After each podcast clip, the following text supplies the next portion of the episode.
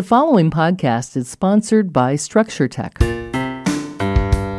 Why do we call it an air conditioner? If all it does is cool the air, why not just call it a cooler? I feel like I'm going to get this question wrong.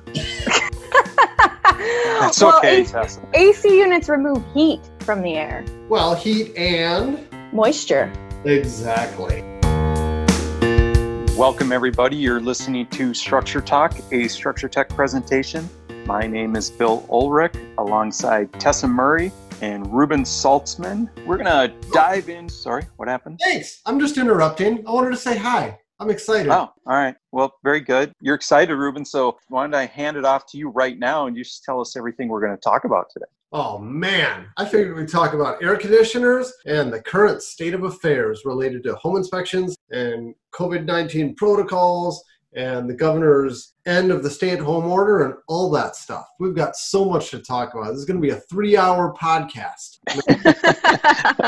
Well, we have forty-five minutes to uh, to get this wrapped up, so uh, talk fast. Yeah, we've been going longer and longer. We've eliminated our commercials, and we've been going like long form now, and it just gets longer and longer. We got to get back to a twenty-minute podcast, I think. Let's... Yeah. All right. Well, very good. So you're excited about air conditioners. Why exactly would that be? Well, it's starting to warm up in Minnesota. I've actually heard people talking about turning on their air conditioners. Now, for me, I think it's crazy. Tessa, you and I have talked about this. Like, you probably already have your air conditioner on, Tess, and Jay probably hates that. But I'm with, I'll turn on my A C when it gets to about ninety in my house or above. Then, okay, fine, A C. But below that, it's like, I'd rather walk around in shorts. I love the warm weather, but I know there's a lot of people who don't, that I've already heard from people who are turning on their air conditioners. And right when you first turn it on at the beginning of the year, that's when you might realize you got a problem. Maybe a bunch of refrigerant leaked out or something went wrong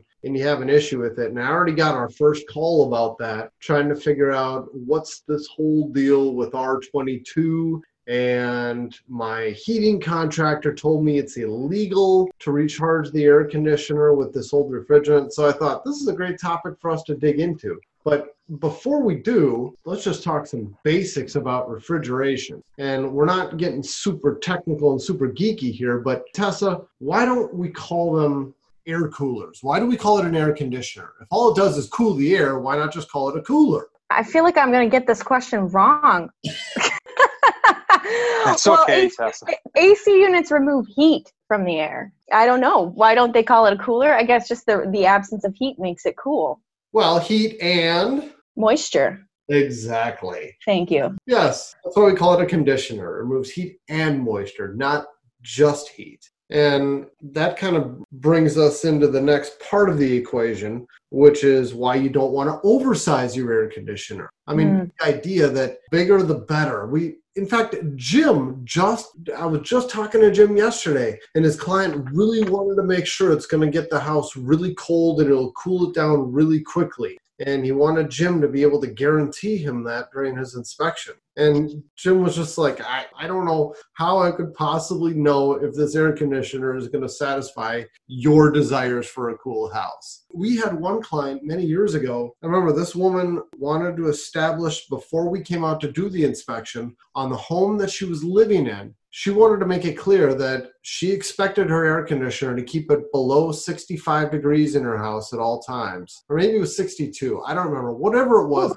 some ridiculously cold number. And her air conditioner wouldn't do that. She wanted us to come out and inspect it and make the person who put it in fix it. Hmm. And I'm just like, no. Did we pass on that one? Most certainly did. We wanted nothing to do with that. I mean, number one, we're not building officials. We can't make anybody do anything. But number two, that's unreasonably cold. Number three, we're not getting involved in any of that. I mean, a properly designed air conditioner is not going to get your house cold very quickly. If you turn on your A C and a half hour later your house is nice and comfortable, I guarantee you that system is oversized. I mean, I'm not an H V A C professional, but when I talk to the people who are, they tell me the vast majority of systems out there are oversized. Like, you know, somewhere around ninety-five percent of air conditioners out there are larger than they should be. Would you say that that's true for furnaces too, Ruben? A lot of furnaces are oversized. Oh, for sure. Oh, mm-hmm. for sure.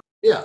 they go big or go home. I mean, whenever yeah. we're asking, is this going to be big enough? I can tell you, I don't think I've ever found an air conditioner or a furnace where I was concerned about it not being big enough. That just doesn't happen. I found a bazillion of them that were too big. And, you know, you, you think, all right, well, what's the problem? It's like with a car. Have you ever had an engine that's too big for the car? No. More horsepower is better. But it doesn't work the same way with an air conditioner, because what happens is you cool your house down really quickly, but it doesn't give it enough time to remove that moisture from the air, which is the other half of your air conditioner's job, remove moisture. So when it simply cools it down really quickly, the only thing that's controlling whether that air conditioner runs or not is your thermostat. And all your thermostat measures is temperature. So it'll quickly satisfy your thermostat, and you'll end up with a cool, damp house. And what does that lead to, Bill? A cool, damp house. Bingo! No, I know what you're talking I about, Ruben. Attention. Have you ever been in, in someone's house in the summer where you hear the, you know, the A C kick on, you feel the cold air, it's like a blast, and it shuts off in a few minutes, and it just, you feel like clammy and yeah. kind of just, it's just sticky. Yeah. Yeah. It's, it's not comfortable. And, and what I know you wanted to say, Bill, and you're just hesitant to say the M word, is mold. It can lead to moldy conditions. Oh, interesting. Okay. So I have my hand in the air. All right. Teacher, I have a question. How long should your air conditioner run when properly sized on a hot day? And not only hot, but hot and muggy. As long as it needs to. And wait, no. Tessa, I know you've got a one-word answer, maybe two words. Go for it. It depends. It depends. Yeah.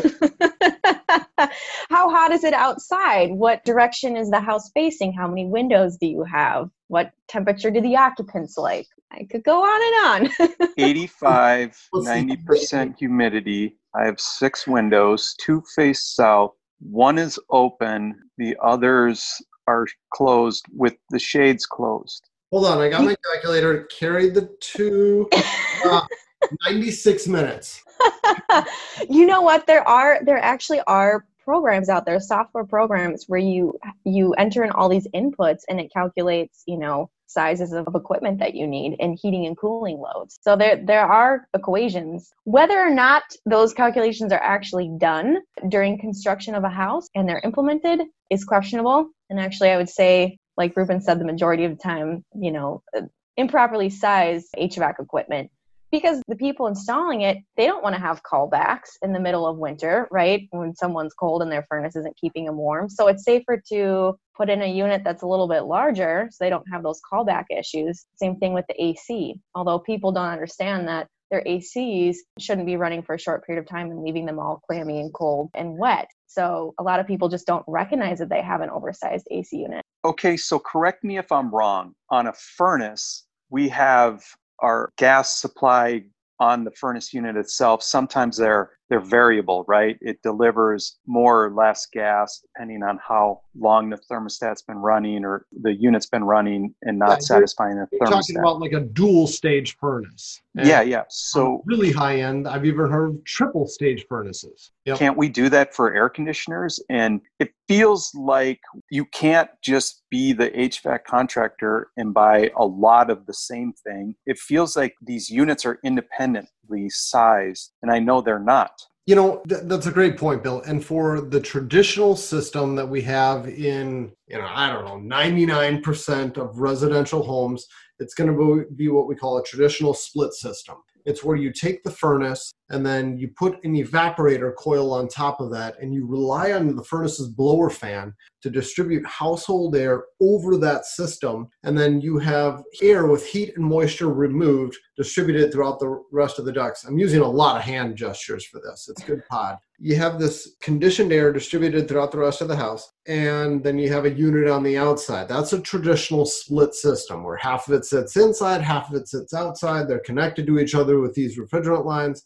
To the best of my knowledge, there is no such thing as a multi-stage split system. It's all either you're going full speed or it's off. There's nothing in between. There's no modulating like you're referring to. It's all or nothing. Now, when you get into other types of systems, the system's called a mini split. Now, this is, you, you'll see them in a lot of hotel rooms where you've got this unit sitting in your wall, and that's going to be capable of producing heat or cooling the room. And it's usually going to be connected to another unit somewhere somewhat remotely with small refrigerant lines. So it, it technically, it, it can be a split system, but it's a, it's a much smaller self-contained system where you don't have ductwork system going throughout the home or throughout the unit. It's just all right there. That's called a mini split. And someone smarter than me would have to explain this, but for some reason, we can modulate those where they can run at peak capacity and they can drop all the way down to, I don't know, maybe ten, fifteen percent of full capacity. So those systems are actually much more efficient. And when those are oversized, it's not a problem. Those, it's okay. And those, those are wonderful. Love the idea of them, but they're pretty unusual to see in Minnesota homes. So would why would they not be fully embraced if they are the best technology to keep your house as comfortable as you can have it in, in a summertime condition? Well, a mini split system is good for a house that doesn't have ductwork because it doesn't need ductwork. You just mount that head through the wall and it cools the space. So if you've got a lot of older houses here in the in the Twin Cities area, you know, had boilers to heat their house. So they, if they don't have ductwork, to install a standard split system, you need ductwork. And so it can be a lot more expensive to to install all of that just to get the forced air A C system. So much cheaper, easier way of getting A C in an older house that is heated with a boiler is to just do a mini split system. But if you've got a forced air furnace, then it's it's easy to just add a standard, you know, split system A C unit. So are you saying then the most comfortable way to live in Minnesota, um, filling in a lot of blanks here, is to have a boiler with mini splits in all the rooms? I wouldn't be opposed to it. That would not prevent me from buying a house. My ideal heating system would be a boiler with mini splits throughout the home. And I wouldn't have radiators. I'd have in-floor heat. I knew you were going to say that. Yeah, that would be awesome. Well, you knew I was going to say it because everybody knows there's nothing better. I mean, right. It's scientifically proven. It- Yes. And all those dust bunnies would just, they won't be kicked up by all the air moving. They would just settle down and, and my house is going to be cleaner.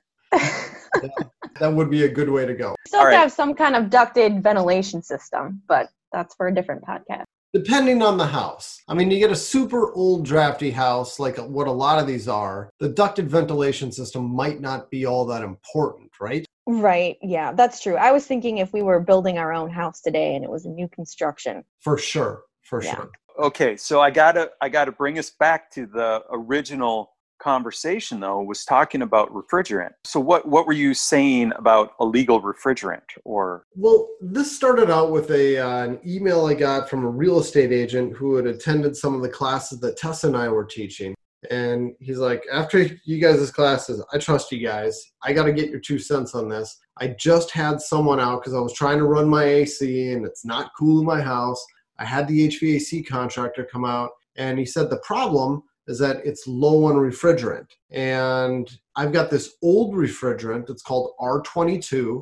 I think I think all R twenty-two is Freon, but I'm not positive. Somebody will write in and correct me if I'm wrong about this, I know it. But it's R twenty-two, and that stuff is being phased out. Well, it basically has been phased out, where they first started saying, all right, you can't make systems that are pre-charged with it anymore, or you can't import it, and you can't do this and that, we can't make it. And they kept changing the restrictions year by year. And I don't know the exact timeline, but the big change that happened recently is that starting January first, twenty twenty, this year, they said, you can no longer import this, you can't manufacture it, you can't do anything. So the only way to actually get R twenty-two now is either you have a stockpile of it or you reclaim it. Like you go to somebody else's limping along system, you suck all the R twenty-two out of it, and then you sell it on the black market. Like it is becoming very difficult to obtain R twenty-two. But this guy's heating contractor told him it's illegal to add R twenty-two to a system. Now, that's one I hadn't heard before. And I said, yeah, it doesn't sound right to me, but let me talk to my H V A C guys. So I called up three of the companies that I know and trust here in the Twin Cities, and all three of them said the exact same thing. No, that's not true at all. R twenty-two, you can still put it in systems. It's not illegal to add. It just, it's just very expensive and it's hard to get a hold of. That's all it is. So w- what this means to homeowners that have a system that runs on R twenty-two is that if you have a problem with the refrigerant, if it's leaking refrigerant, it's going to be very expensive to address. I mean, in most cases, I, it's probably going to be cost prohibitive. I mean, like, I, I think somewhere in the neighborhood of eight hundred dollars a pound or something it's going for. And when a typical wow. system will take several pounds of this, most heating contractors are going to say, and I keep saying heating, what I mean is H V A C, heating, ventilation, air conditioning. Most of them are going to say, look, if I'm going to come in and you're going to have to spend a couple thousand dollars having refrigerant added, you'd be better off just replacing your system. I mean, it does get into the cost prohibitive realm, but let's be clear, it's not illegal. Let's just get these facts straight. If you have to replace the refrigerant, do you necessarily have to replace all components in that system, or can you just suck out all the twenty-two and put in whatever new wave cooling refrigerant you're going to use? I'm, I'll get the details wrong on this, I'm sure, but what, what I know for certain is that you can't simply swap out the refrigerant. I believe you need to swap out all the different seals, and you need to change out the oil in the system as well. So it's a very involved process to change out refrigerant, and that process there is probably going to make it cost prohibitive too. Okay. So, I mean, at least for a residential system. I guess in commercial systems, it, it might be cost effective to switch over to a different refrigerant, but in most residential systems, I heard it just doesn't make financial sense. So is it fair to say now that we're socially distant from humans, but if you own an R twenty-two system, I'd hug that thing every day it's working as tightly as possible? That sounds good. Yeah. And we've been talking about this to our clients for many years. I mean, I think we started maybe in two thousand seventeen or something. We made it a requirement. Every time we're doing a home inspection, we need to identify the refrigerant type. That's just a line item on our inspection reports. And it's not required by home inspection standards of practice to report on the type of refrigerant used in an air conditioner. Well, we thought this is such a big deal that's coming. It's going to affect so many homeowners. I mean, there's so many things that we report on as home inspectors that people just don't care about. I just wonder, why is this even in our standard of practice? Why do we need to describe these components? Well, we do it anyway because we got to check this box. But this one, reporting on the refrigerant type, this is a big difference. This really matters. I think that ought to be part of home inspection standards of practice. And it's really simple to figure out. All you got to do is look at the compressor on the outside of your home and look for, look at the tag. There's going to be a bunch of numbers and letters on there, but look for R twenty-two or R four ten A. I mean, I know there's there's other refrigerants besides those, th- these mythical refrigerants that I've heard about. I've never seen anything else in my life. It's one of those two that's stamped on the side of the unit. R four ten A is, is the newer kind, so that's yeah. good. Yeah. Thank you, Tess. Okay, so then give me some history, Professor, of when R twenty-two started and when R four ten A started. So are there units out there with four ten A that are getting close to the end of their life cycle at this point, or no? Yeah, our R four ten A, I don't know when it first started coming around.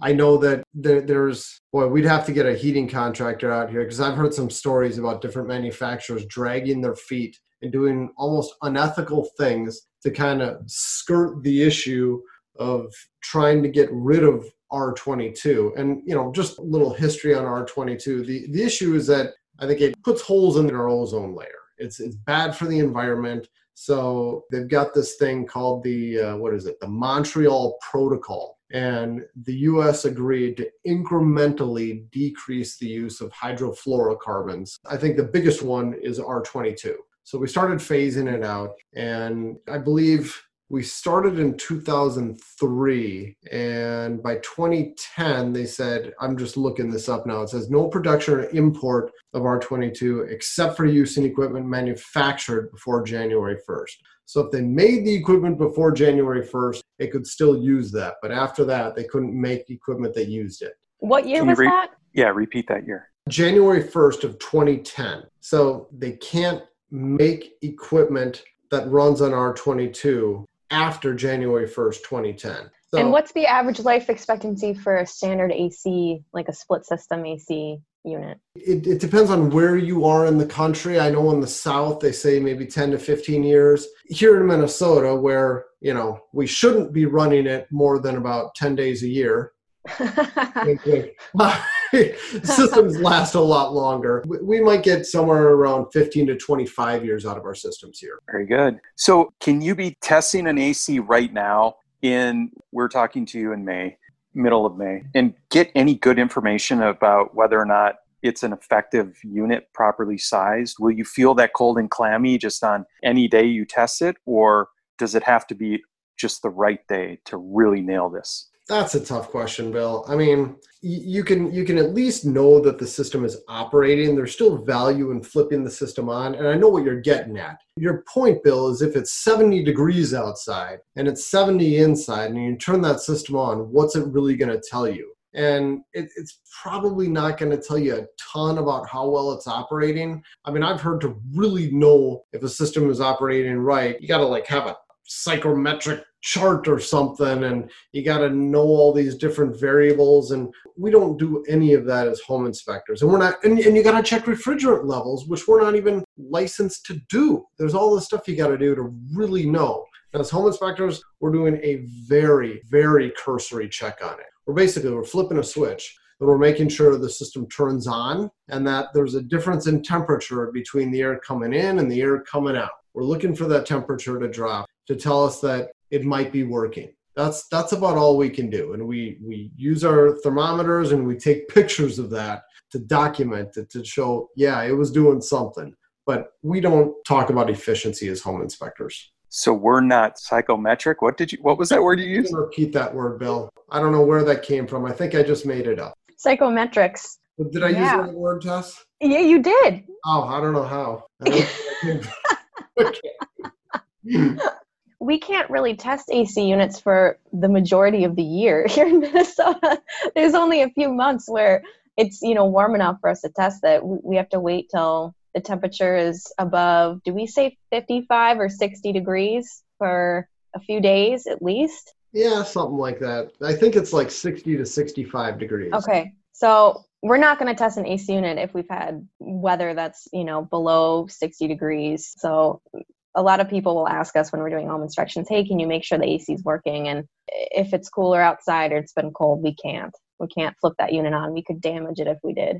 Let's close the A C discussion with just a few tips for homeowners. Before you turn your system on, making sure that you've checked all the correct boxes. Number one, make sure that your circuit breaker's on. I know that some people like to turn their circuit breakers off in the fall. I actually did a blog post about that last fall, talking about whether you should or shouldn't, all the pros and cons. And bottom line is, if you shut off the power to it, make sure you turn it back on. Remember that one. Another is, if you use a cover, if you get it all covered up, make sure you take your cover off before you turn it on for the first time. Make sure you have unimpeded airflow all around the unit at the outside. And it means if you got a bunch of stuff stored around it, if you got plants growing up around it, if you haven't cleaned it in a long time, clean it off. I mean, those things work by sucking air in on all sides, and then it passes that air over the refrigerant to help cool it down. And if you've got impeded airflow, the thing ain't going to work right. That's a really short way of saying it. So make sure you got free airflow, make sure the outside is clean. And then lastly, think about what it's doing. It's removing heat from the air, but it's also removing moisture. And where does all that moisture go? It collects down at the bottom of the unit in a condensate pan, and then it takes all that condensate and usually, well, in Minnesota homes, it usually brings that to a floor drain. And it's it's typically got a hose or some type of tubing coming off of it. Check your hose, check your tubing, whatever it is. Check your condensate disposal line and make sure it's actually directed to the floor drain. I've I've been involved in several situations where I turn on the A C for the first time of the year.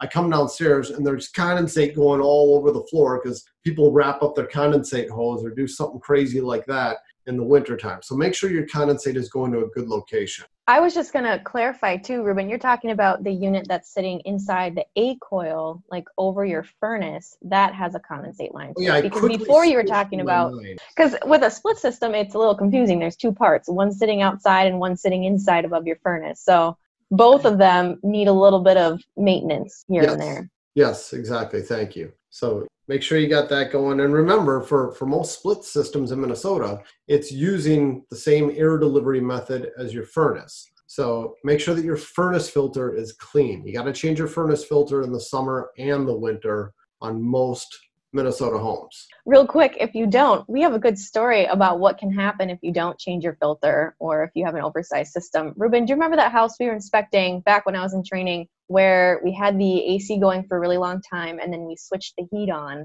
and all of a sudden all this water started pouring out of the evaporator coil and just just draining over top of this furnace? Oh my gosh, yes. I have that on our video compilation. Yeah. Um, it the whole unit iced up. It was like just a gigantic ice ball inside, and we couldn't see it. We right. didn't know that it wasn't working right. But yeah, then we'd flip the furnace on, it melted all that ice, and oh my goodness, water was pouring out of that thing. Not a good situation. No, I will put that link on this podcast. It's part of a video compilation. It's uh, like sixty home inspection defects in under three minutes or something. And it's just clip after clip. And one of those was that furnace melting. Awesome. The moral of that story is check the furnace before you check the A C. Like run the furnace and then heat up the house and then use the air conditioner to cool it back down. No, no. The moral is change your furnace filter. Okay. Gotcha. All right. Okay. Keep it simple. Keep it simple. Well, all I can say is air conditioning is magic. Mm. It takes heat in your house that's cooler than the outside temperature, and it throws it into that hotter environment. It's just pure magic. It is. It Thank is. you for air conditioning. Amen. Awesome. Well, great information about air conditioners. Sorry, we're not going to get to the, the new COVID home attendance policy and home inspections at our company this week. We got a little long-winded about air conditioners. So we'll do that next time. And thanks for listening, everybody. It's been awesome. I can't wait to actually turn on the air conditioner, see some sun, get hot, sweat, and yeah, we'll catch you next time. You've been listening to Structure Talk, a Structure Tech presentation. For more information on how we can provide you with the right information about your home before you buy or sell, contact us at structure tech dot com.